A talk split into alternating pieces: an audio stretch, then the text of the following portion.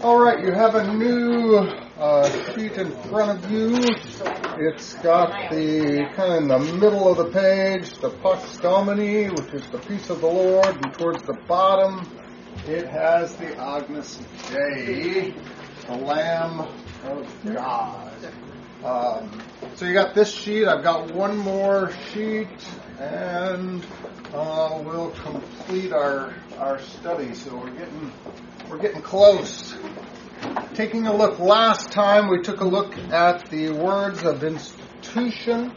In particular, here, we started off by uh, comparing the service book uh, with the order of the Mass as it had been uh, done. We saw that there was uh, what's called the canon of the Mass, which is the uh, order, the regular order of about seven different prayers and all kind of things. And we saw that uh, that was taken out. Luther and his suggestions for the German, then the Latin Mass, uh, removed all of those. He left for us the Lord's Prayer and the words of institution. Uh, these things that all went away. Every Lutheran uh, hymnal group uh, from there on out left it that way until the last 50 years or so. Uh, uh, that thought maybe we could rewrite some of that and, and stick it back in.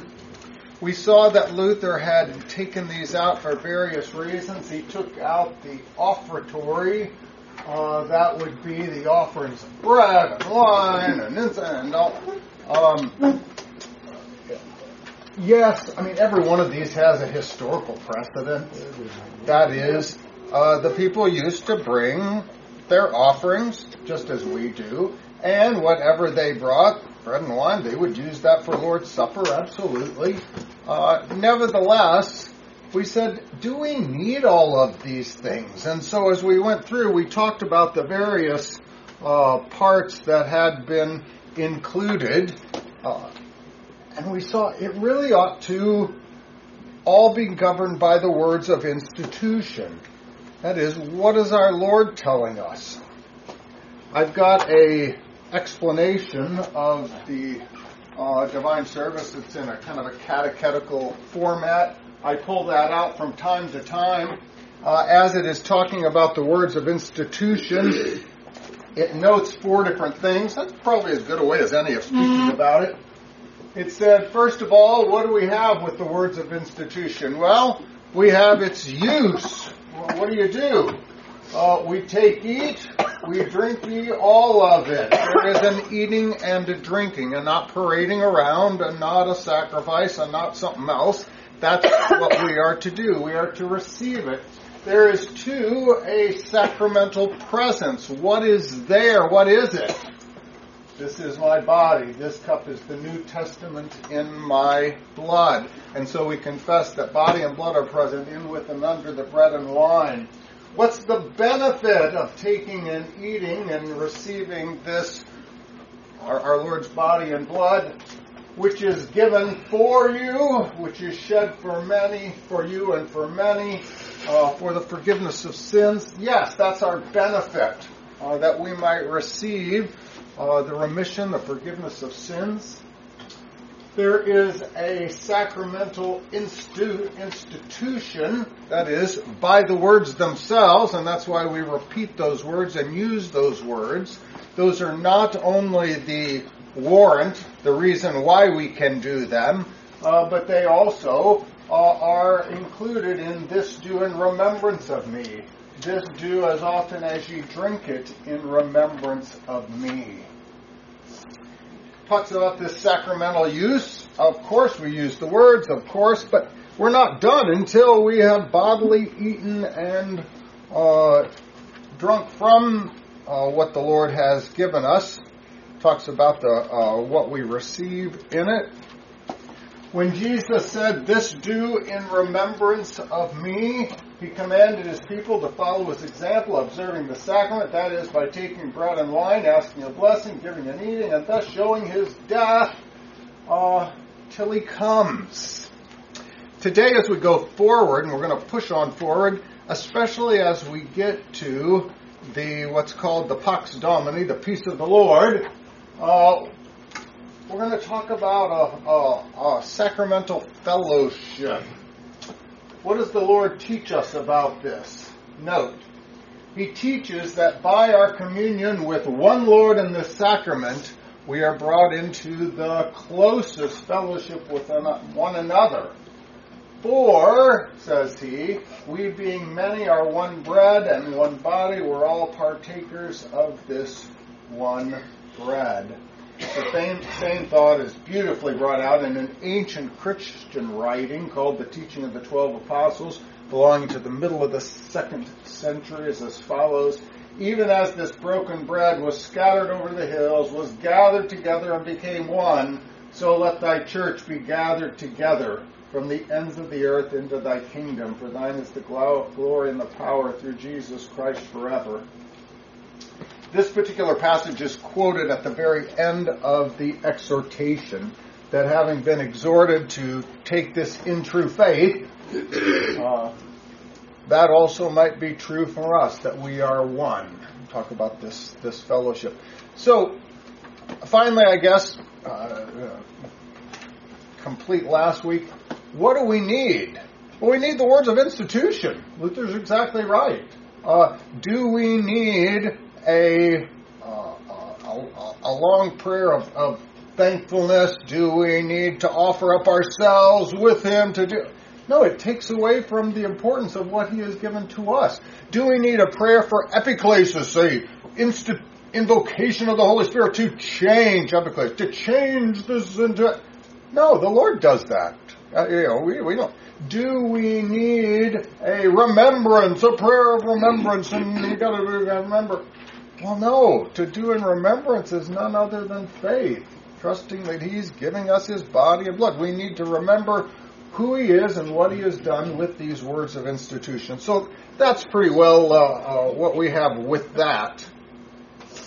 One other thing uh, that I uh, kind of uh, didn't spend a lot of time, we talked about how Luther kept the Lord's Prayer and that that was used.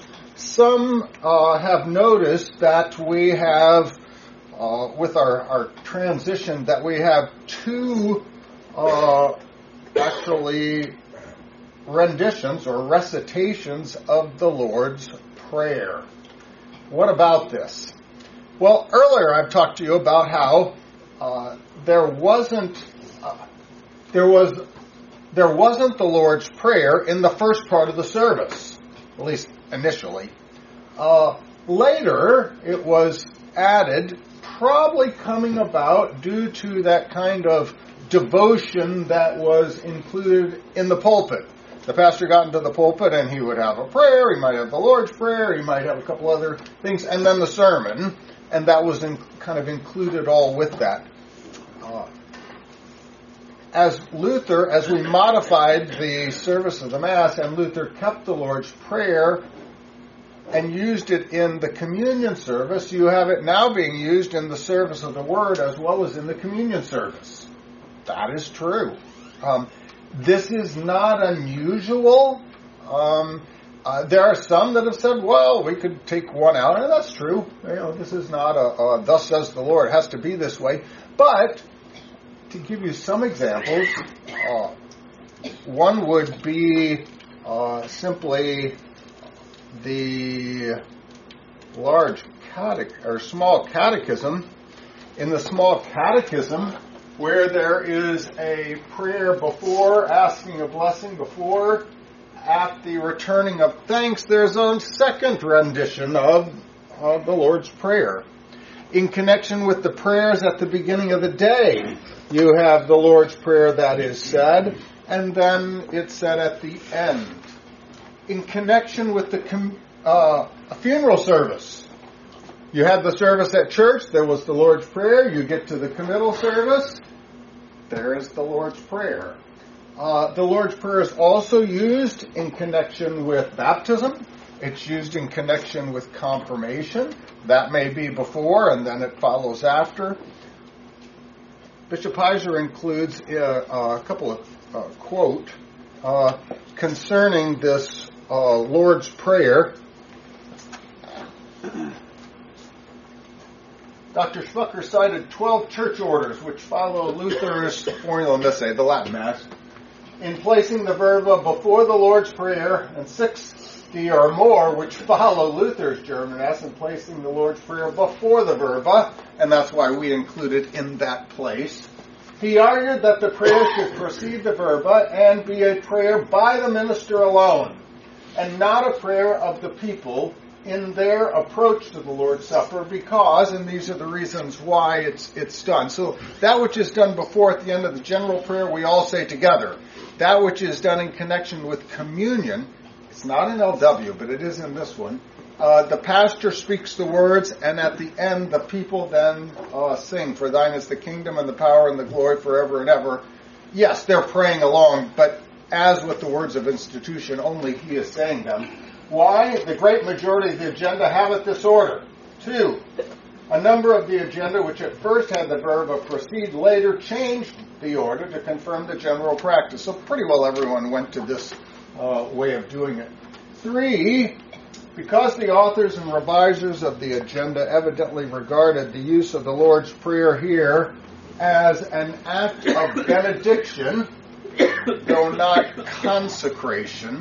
That is, it isn't our uh, prayer that makes things happen. It is a benediction, as in baptism, confirmation, ordination. The Lord's Prayer in this place represents the Eucharistic blessing by Christ of the elements, the words of which are not given in the Scripture. So we don't know what words he used, but we do know that he prayed this prayer. And finally, the use of the prayer after the consecratory words of institution separates the consecration and distribution, uh, which is something Christ did not uh, do. Uh, six, if any prayer of humble access be used, it could precede the consecration. Anyway, that's why it is done in that particular way. It isn't intended to be a uh, praying that you might give us this daily bread, that we might hallow God with these words. So uh, that kind of puts that uh, together. The prayer. Um, any questions? Let's move forward. The Pax Domini, or uh, the peace of the Lord. Uh, this is what we have uh, after the uh, words of institution are said. Pax Domini, peace of the Lord. The pastor says, The peace of the Lord be with you always, and the people respond with an Amen interesting, Luther kept this as well. Uh, it, are, it was actually, as we saw before, words which the uh, priest said by himself, uh, kind of silently, uh, but uh, Luther kept it as a proclamation, as an announcement. On your sheet in front of you, John 14, verse 27. Jesus says, Peace I leave with you, my peace I give to you. Not as the world gives, do I give to you. Let not your hearts be troubled, neither let it be afraid. These are the words of Jesus before or in preparation for his uh, Passover and going to the cross you know, for them. This is words that he uh, spoke before about giving a peace.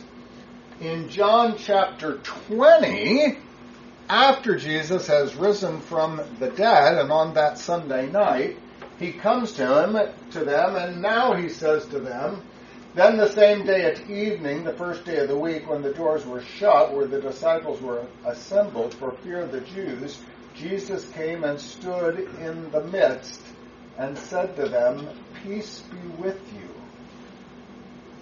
So uh, he's going to leave us and give us peace.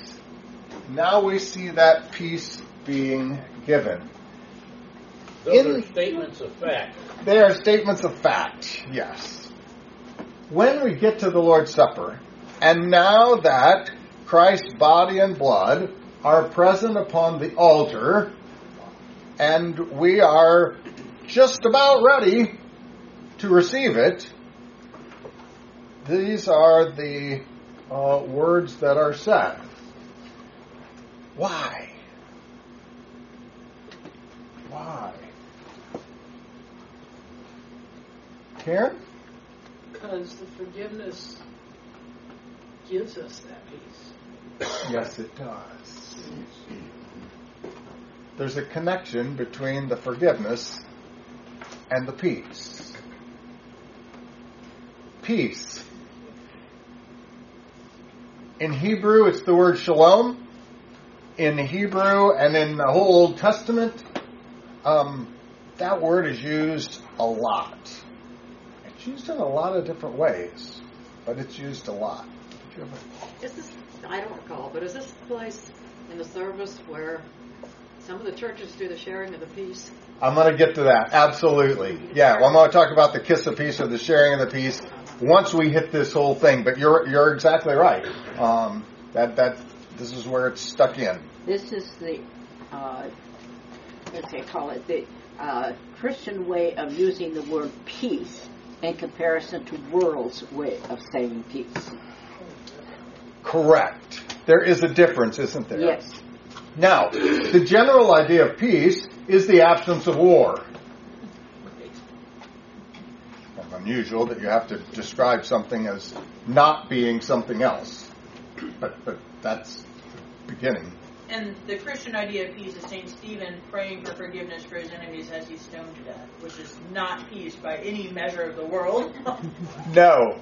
And so, if normally um, you need, I need a little peace and quiet, you know, in other words, everybody go away, it's the absence of Conflict. conflict that, that get, that's what I mean by peace being where there's not the state of war. But yeah, that's not the way the Christian understanding.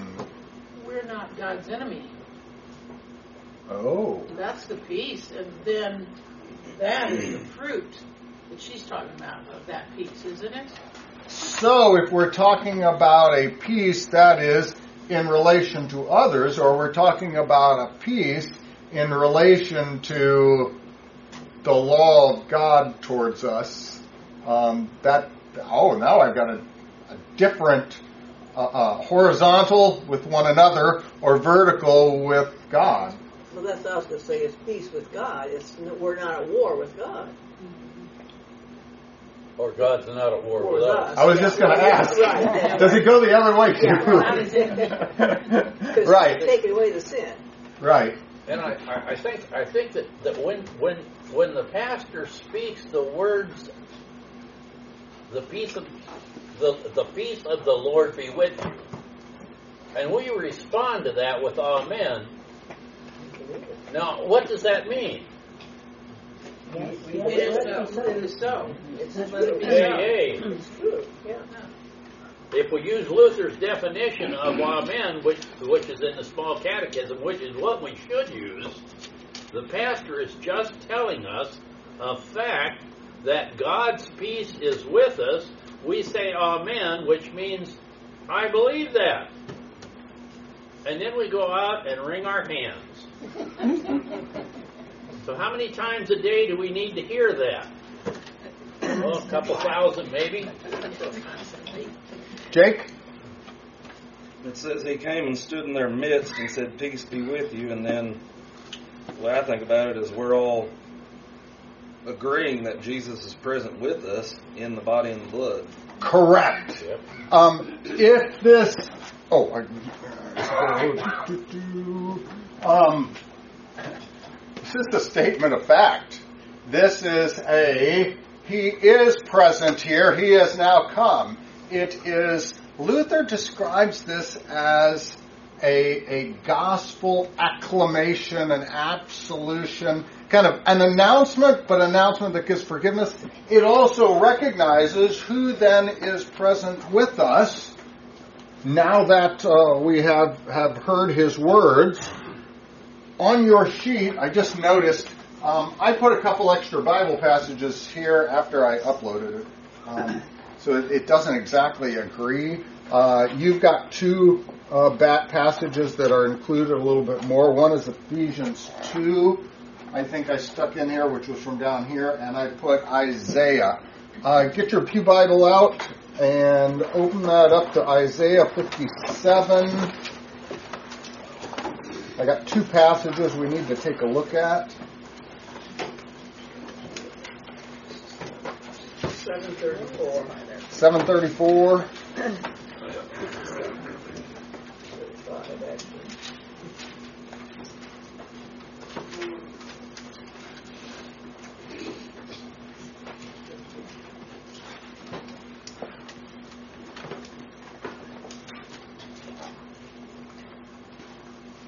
Isaiah, if you take a look at Isaiah 57, look over at um, page 735, go to verse 18 or so. Uh, the prophet is supposed to go up, he's supposed to revive the spirit, revive the heart, he's supposed to give them the gospel over the uh, sinfulness that has happened to them. And then, verse 7 I was enraged by his sinful greed, I punished him and hid my face in anger, yet he kept on in his willful ways. I have seen his ways, now the Lord says, but I will heal him.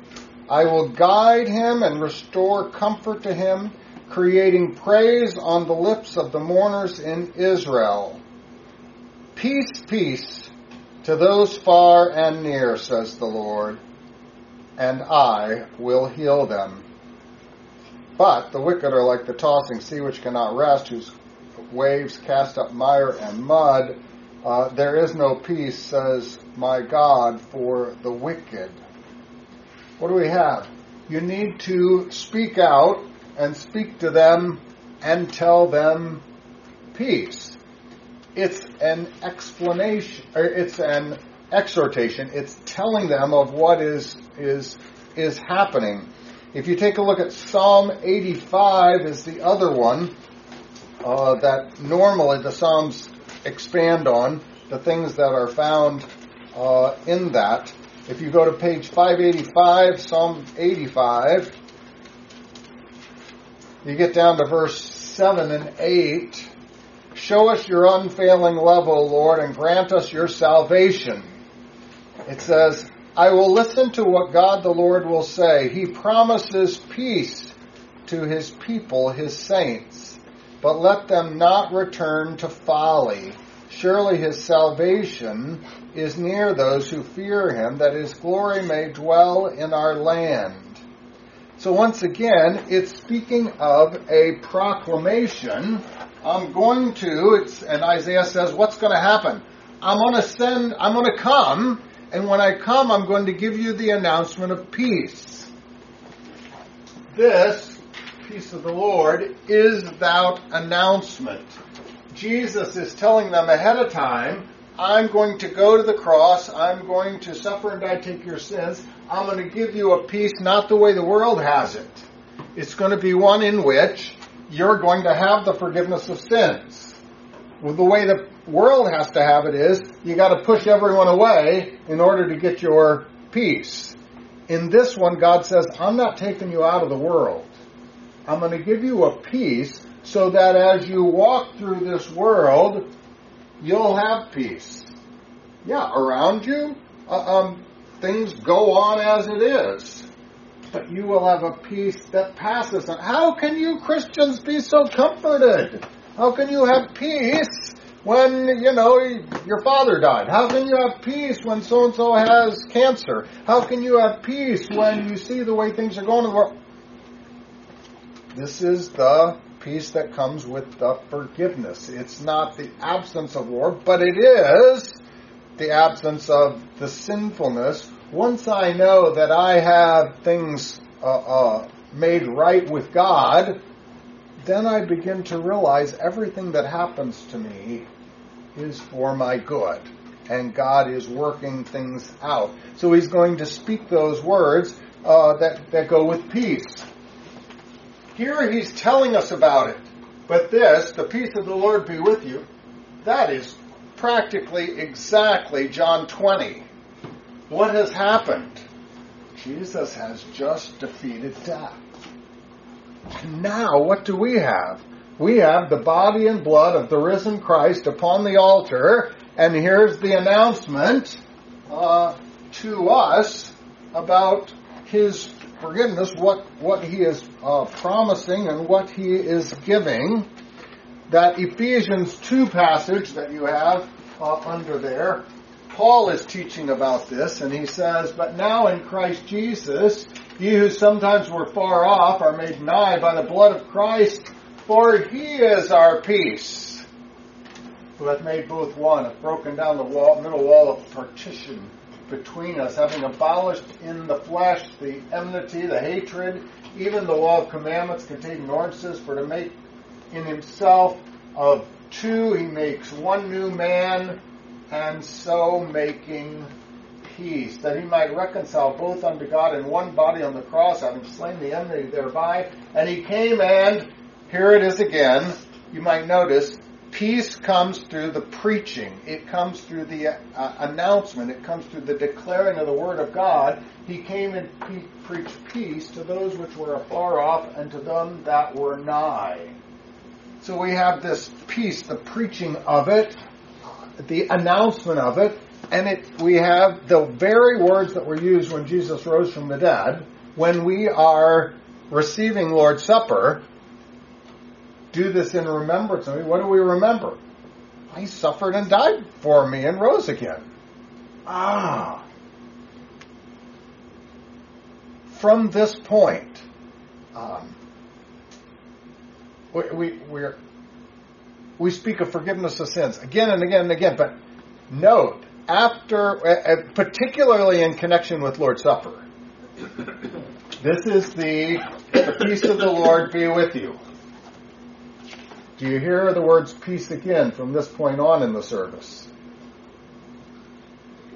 At the end, and the benediction. The, the Aaronic One? I'm sorry, do one The at a time. What? The benediction. At the very benediction, at the very end of the service, you are sent away with peace. That's what I was saying, the Aaronic. Well, they put the- when you when you excuse the communion. When we leave the table, you depart in Peace. That's right. Wow. Um, you know, if if there is any point, as Jake said, what do I have? I've got the body and blood of the risen Christ for forgiveness right here. He's with us. And so, if we say that the communion is the highest connection that we have, or the closest connection we have, from this point on, it's as if all we can talk about is peace. This is just a language thing, but it says, it says, and came and preached peace to you which were fa- afar off and to them which were nigh. Does that mean the whole world? Is that what? Yes, it means the Gentiles as well as the Jews, the people that are close as the people that are far off. He brings them all together. They've now become one church. in Christ. In Christ, they become one. But that's that's the end. That I mean, everything with that is peace. In fact, um, you know, after that, uh, the pastor often will come, shake hands, and say, "The Lord's peace be with you." The peace of the Lord. This isn't the only time, though. We did have it mentioned once before in the service. It was said a pretty important part. Back. You just a little bit. After the sermon? Oh, twice then. I missed that part. Thank you. Right after the sermon, there is a uh, a benediction of sorts. It's an absolution. Confession and absolution. It may, it may be more than I realized. There's like 30 of them. We get it so Uh, I'm pretty sure. And you think we're not listening? Right. I don't think it's in exactly. the And he's probably right. Anytime we say the Lord be with you, Sometimes.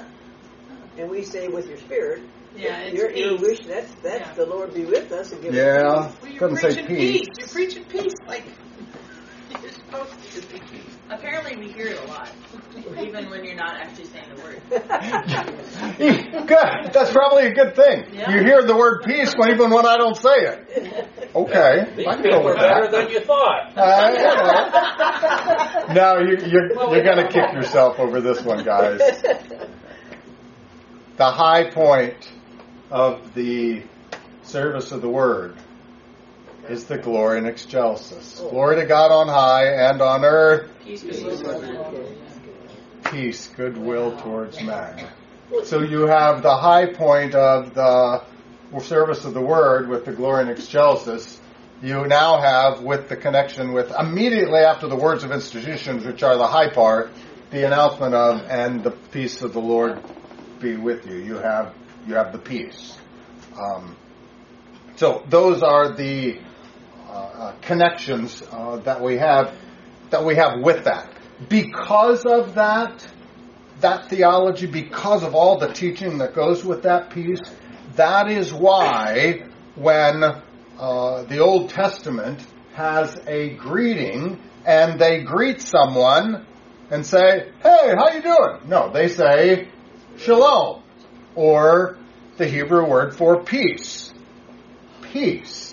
It is a uh, it is a greeting that that like our our greet- greeting here, it is a greeting that announces to them, in effect, this is our uh, this is what we know.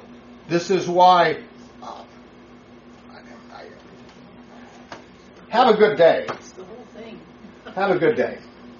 I, I, you can say hi, you can say hello. It's kind of like, oh, I see you. But have a good day. You know, maybe you've seen some of these, you know, where where someone said, you know, well, who are you to tell me what kind of day to have? you know, or uh, uh, there's another little thing. Uh, I saw a little thing that, that said, why don't you have a good day? I go, oh, why don't I? You know, Yeah, because it's up to you. A lot of people say to me, have a blessed day. Yeah. Yeah. And that's, I mean, that's equals peace. Yes, yes. All of a sudden, you kind of go, "Hmm, I know something's going on here." Mm-hmm. You know, that's that's not the uh, not the usual. Um, the uh, yes. So we often do that connection with our with our greetings because of of what we've had with God. Um, you're gonna. It's such a good illustration. I got to say it, but you're gonna have to bear with me a little bit. Um, I went to Germany for a month after uh, seminary, and before I, I came to be a pastor here, we visited around. We went a lot of places. We were mainly down in in southern Germany, and down in Bavaria and southern Germany. When you would greet someone as you would go along the way, uh, especially in the morning, uh, they would say "Grüß Gott," which means the greetings of God. Grüß. Now, you know, you might know the German, you know, Guten Morgen, good morning, or Guten Abend, good evening, you know, and so I kind of, well, quickly I began to realize, well, that's not the greeting that, that, that they used. So if you're trying to fit in, you tell someone God's greetings. You say Grüß Gott. After about 20 days or so, we took a trip up to northern Germany. We were not only in northern Germany, but we were also in Berlin, in an in an urban city, and we were uh, uh, sitting down for a, a meal, lunchtime, and the the waiter uh, came up, and so you know very nicely I I greeted her, you know, Grüß Gott, and and in German she she pretty well told me, uh, Grüß Gott your ass. You're in the city. Well, I went, okay. Obviously, we're not in Kansas anymore, are we? Um, you know, I thought in Hamburg, when I went there, they said Mahlzeit. And I said, what's that? mean? And they're like, lunchtime. But it was like a casual greeting. Interesting. Inter- I don't know that one. I don't know that one. did you get any further explanation about the waitress situation? She was having a day. Um, I was told later that that was uh, that was pretty well. co- In other words, I'm going to say the the greeting Grüß Gott was an old-fashioned rural kind of bumpkin thing. You know, we don't do that stuff. That's what Bavaria is. Yeah, that you know. And- So so whether it was just region or whether it also included a little. Yeah. Uh, we live in the city here and don't have you know we don't have to deal with God. Or Howard. Um, I don't know, but but the point being is that the connection between our uh, our peace with God, and then our peace that we have with our neighbor. So let me move also in. That being said, uh, there was a I think I've already kind of mentioned to you about this sacramental fellowship, about how we come into closest fellowship too with one another. Because those who partake at the altar are to be agreement in doctrine and in practice. Uh, and so we don't just have an open communion. It's not anybody comes. These are people who have been taught, who confess the truth, who are uh, uh, with us holding to our Lord's words, and so we find uh, that uh, in our, our taking. There are.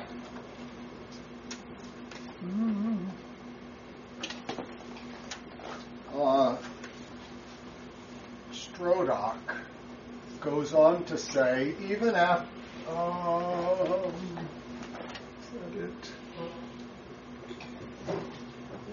the peace of the Lord. Luther calls this benediction the gospel absolution. The hearts which have been uplifted in solemn thanksgiving and anticipatory welcome to the coming one are possessed with his peace, cleansed, made ready for his reception. Here, anciently, the kiss of peace was found, found their place in the liturgy. It was an outward token of cleansed hearts, that is, before God, and of perfect amity, perfect love uh, towards one another. Uh, even after this uh, benediction of the peace of the Lord, the church sensing the tremendous act before them, the reception, the approach of their Lord, their unworthiness, uh, their longing for a true communion, a worthy reception, lifts up their hearts in plea for mercy, plea for peace, his peace will pass all understanding. That's going to happen with the Agnus Dei. We might uh, uh, get to that uh, today as well. The Lord read.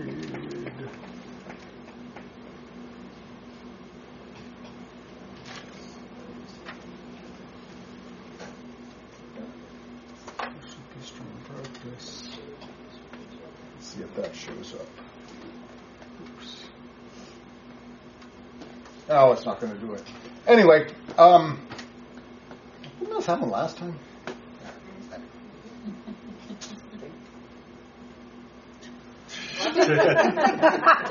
well, that's not good. It didn't appreciate your commentary. At some point, it's going to act up on me. All right. Um,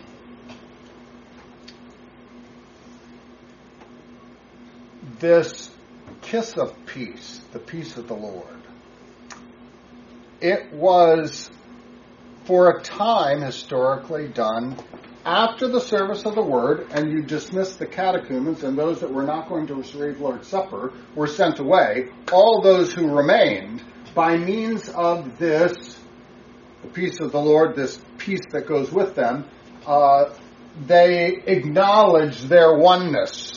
It was something that was done for only for the believers. That being said, uh, I put up a, uh, a picture uh, of a church that we went to in in Missouri, and it was an old Presbyterian church, 1850 or something like that.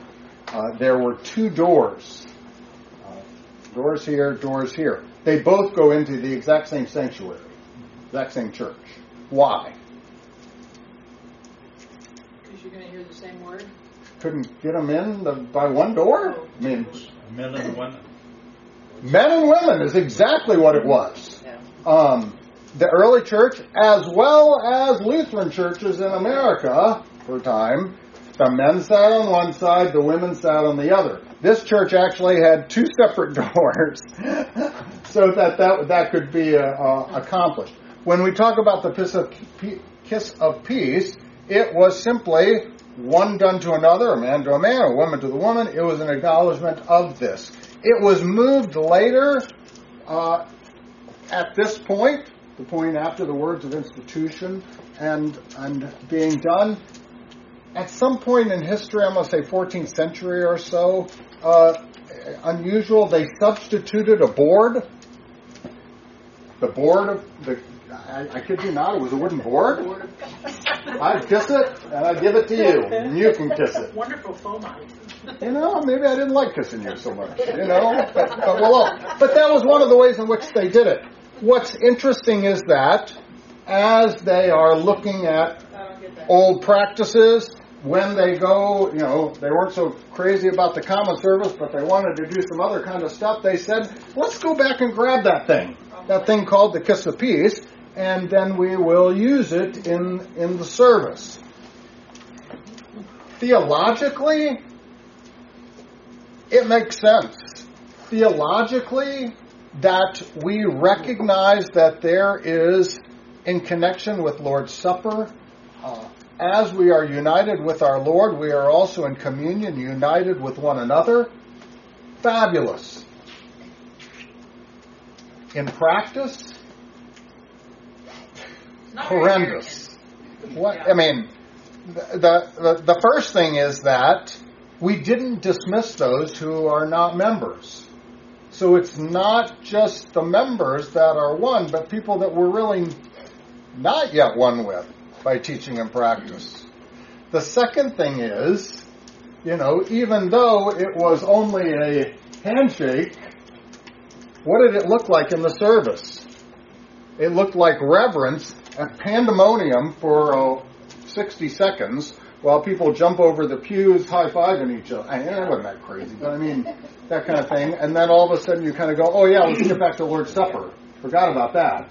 Um, others then took that as an opportunity. Well, that's when we ought to have announcements. We ought to greet people. We ought to say, "Hey, visitors, how you doing?" You know, and I'm like going, "That no, no, no. This was considered. I mean, uh, this was considered and, and I don't, an intimate act with other believers, and and it, and it was far from that.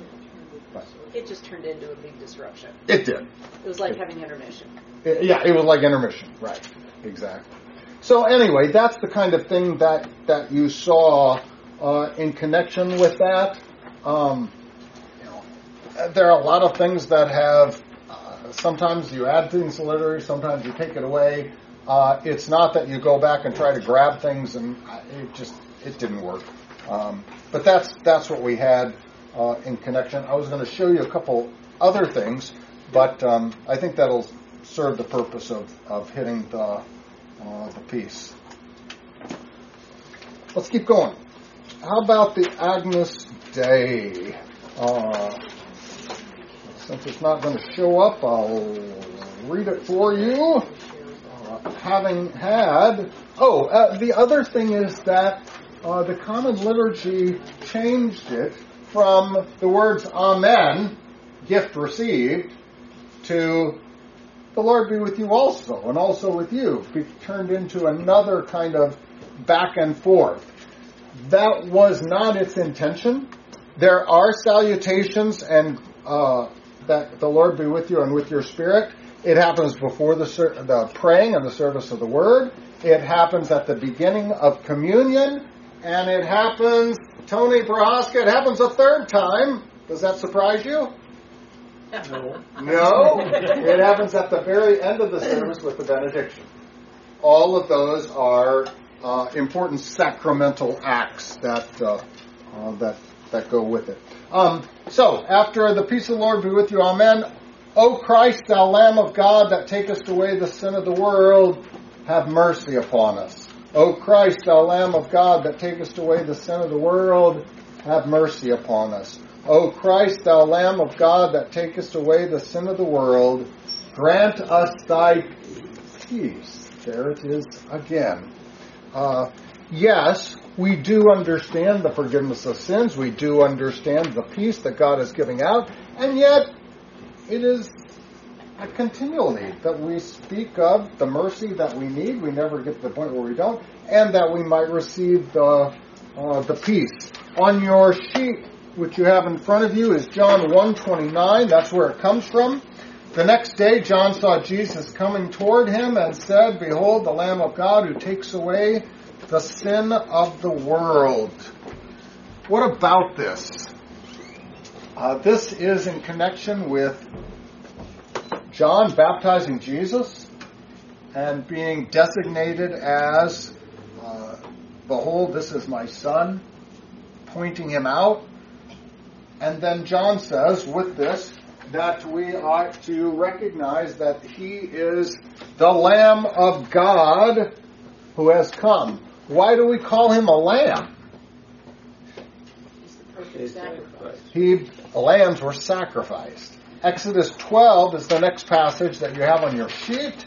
Going back, Moses called for all the elders of Israel, said to them, Pick out and take lambs for yourselves according to your families, and kill the Passover lamb. Ah, the Passover lamb. This was the final uh, of the ten plagues, the final sacrifice by which they were uh, uh, left Egypt. Again and again, you can see, and I give you two or three more passages, where Jesus is the Lamb of God who takes us out of slavery. He's the one who had to die on our place. Like the Passover lamb that had the blood on the doorpost, they went in and were saved. We come into the church through Jesus' blood, and so we are saved. The Passover. 1 Corinthians 5, verse 7 Therefore, purge out the old leaven that you may be a new lump, since you truly are unleavened. For indeed, Christ, our Passover, was sacrificed for us. He suffered and died. That's what we're recognizing. We're recognizing that Jesus is that final one, and here he is giving us uh, the benefits of his sacrifice. The sacrifice happened back on Good Friday. It happened there, but we're receiving the body and blood for forgiveness. Bottom of the page, 1 Peter 1, 19 and 20. But with the precious blood of Christ, as of a lamb without blemish and without spot, who verily was foreordained before the foundation of the world, but was manifest in these last times for you. God determined that it would be this way at the very beginning, and then he prophesied of it by having the Passover lamb. Jesus then comes at the right time and is revealed to be who it is. We recognize he is that one and he is giving us uh, what he has done for us on the cross. He's giving out in Lord's Supper. So uh, we ask he would have mercy, have mercy, he would grant us uh, the, the peace of his uh, suffering. Turn the page over. Isaiah 53, verse 7. Uh, Isaiah says he was oppressed and he was afflicted, yet he opened not his mouth. He was led as a lamb to the slaughter, as a sheep before its shears is silent, so he opened not his mouth, describing uh, our Jesus as that sheep. And then verse 12 of Isaiah 53 Therefore I will divide him a portion with the great, and he shall divide the spoil with the strong, because he poured out his soul unto death. He was numbered with the transgressors, and he bore the sin of many and made intercession for the transgressors. Jesus suffered and died. We remember his death, but we remember him making peace for us. We remember him having risen from the dead and telling the disciples, uh, Peace uh, be with you. We recognize that this is a proclamation of He who is the peace. At Luther's time, the elements themselves, at various times, they had what was called an elevation. They were lifted up. Lifted up. Um, Luther, at the beginning, said, Well, I'd kind of like to make that go away, but I, I don't want to offend uh, the people. We'll leave, we'll have it. We'll leave it for a time. Several years later, uh, he remarks about this and says, "In effect, I'm glad I didn't make it go away." He said, "Because it's not a I'm offering this up to you, God. It's not a sacrifice. Here, Lord, let me offer you up this sacrifice." Luther said, when the pastor holds this up, what is he doing? Showing, showing forth. He's showing forth what? his death until he comes. Right. Here is, you know, uh, your peace, peace of the Lord. Here it is. Uh, it is for you. And so just as, let's go back, words of institution, the pastor now proclaims this with a chant that all might hear and we all might be drawn. The lifting up is the same kind of thing. It is a proclamation. It's a drawing attention to what now is we are receiving. I remember um, one of my good pastors telling me that it was similar to the the the serpent being raised on the stick. Yes. Correct. The people looking to it and might be saved. Right. So that we too uh, might might might do that. With that being said, it's it's time to receive. It's time for distribution. It's time to uh, give out uh, that which has uh, been prepared for us. Uh, that's a part of the use. There are some mistakenly that, that when they read these words that said, well, the reception, you know, is the important part of it. Well, that's right. But some have said, well, I don't think it becomes the body and blood of Christ until you receive it. It's called receptionism kind of thing. No, it, it is before, but you know, if we don't receive, I don't know what you're doing. Uh, it needs to be received. There are some passages, and I've been pulling out some of them from. You might remember our blue sheet that had all of the scriptural references for the parts of the liturgy. It's interesting. They pull out uh, Matthew 14 as well as Mark 6. Matthew 14 and Jesus commanded the multitude to sit down on the ground, and he took the five loaves and two fish. Looking up to heaven, he blessed and brake, and gave the loaves to his disciples, and the disciples to the multitude. It's talking about the feeding of the 5,000. And it's talking about what literally happened that day. Uh, Jesus uh, took the bread, gave to each of them, and then they went out and gave. They're likening that to the Lord's Supper, in which the minister says the words, and then he is the one who is distributing or giving out uh, that which has been prepared for us. I, it, it's true. I mean, it's a connection. I, uh, I, that's not the reason why we do it that way. We do it that way because the pastor is the manager for the mysteries of God. He's the steward. He's the one that wants to make sure that things happen the way they should. If it was small enough, I would simply be the one who gives out the Lord's body with the bread and the Lord's blood with the cup of blessing with the wine, and, and I would do it all. We've recognized over over the years that at times the, uh, we need a little help in this distribution. Uh, there may be that a retired pastor or someone else who is ordained can assist. At that point, we refer to the person who is saying the words of institution as the celebrant. He is the one who is in charge. All of the others then are his assistants. Uh, and, and so, you know, they also help. There may be times when you don't have that. I may need an elder or someone else. He becomes another hand of mine in giving this out. One of the things, though, and I don't know if you've ever noticed in connection with it, that uh, the the celebrant, the one who has said the words, the one who is in charge of the Lord's Supper that day, he is always the one who takes the body, the bread, uh, and comes and uh, admits to the table.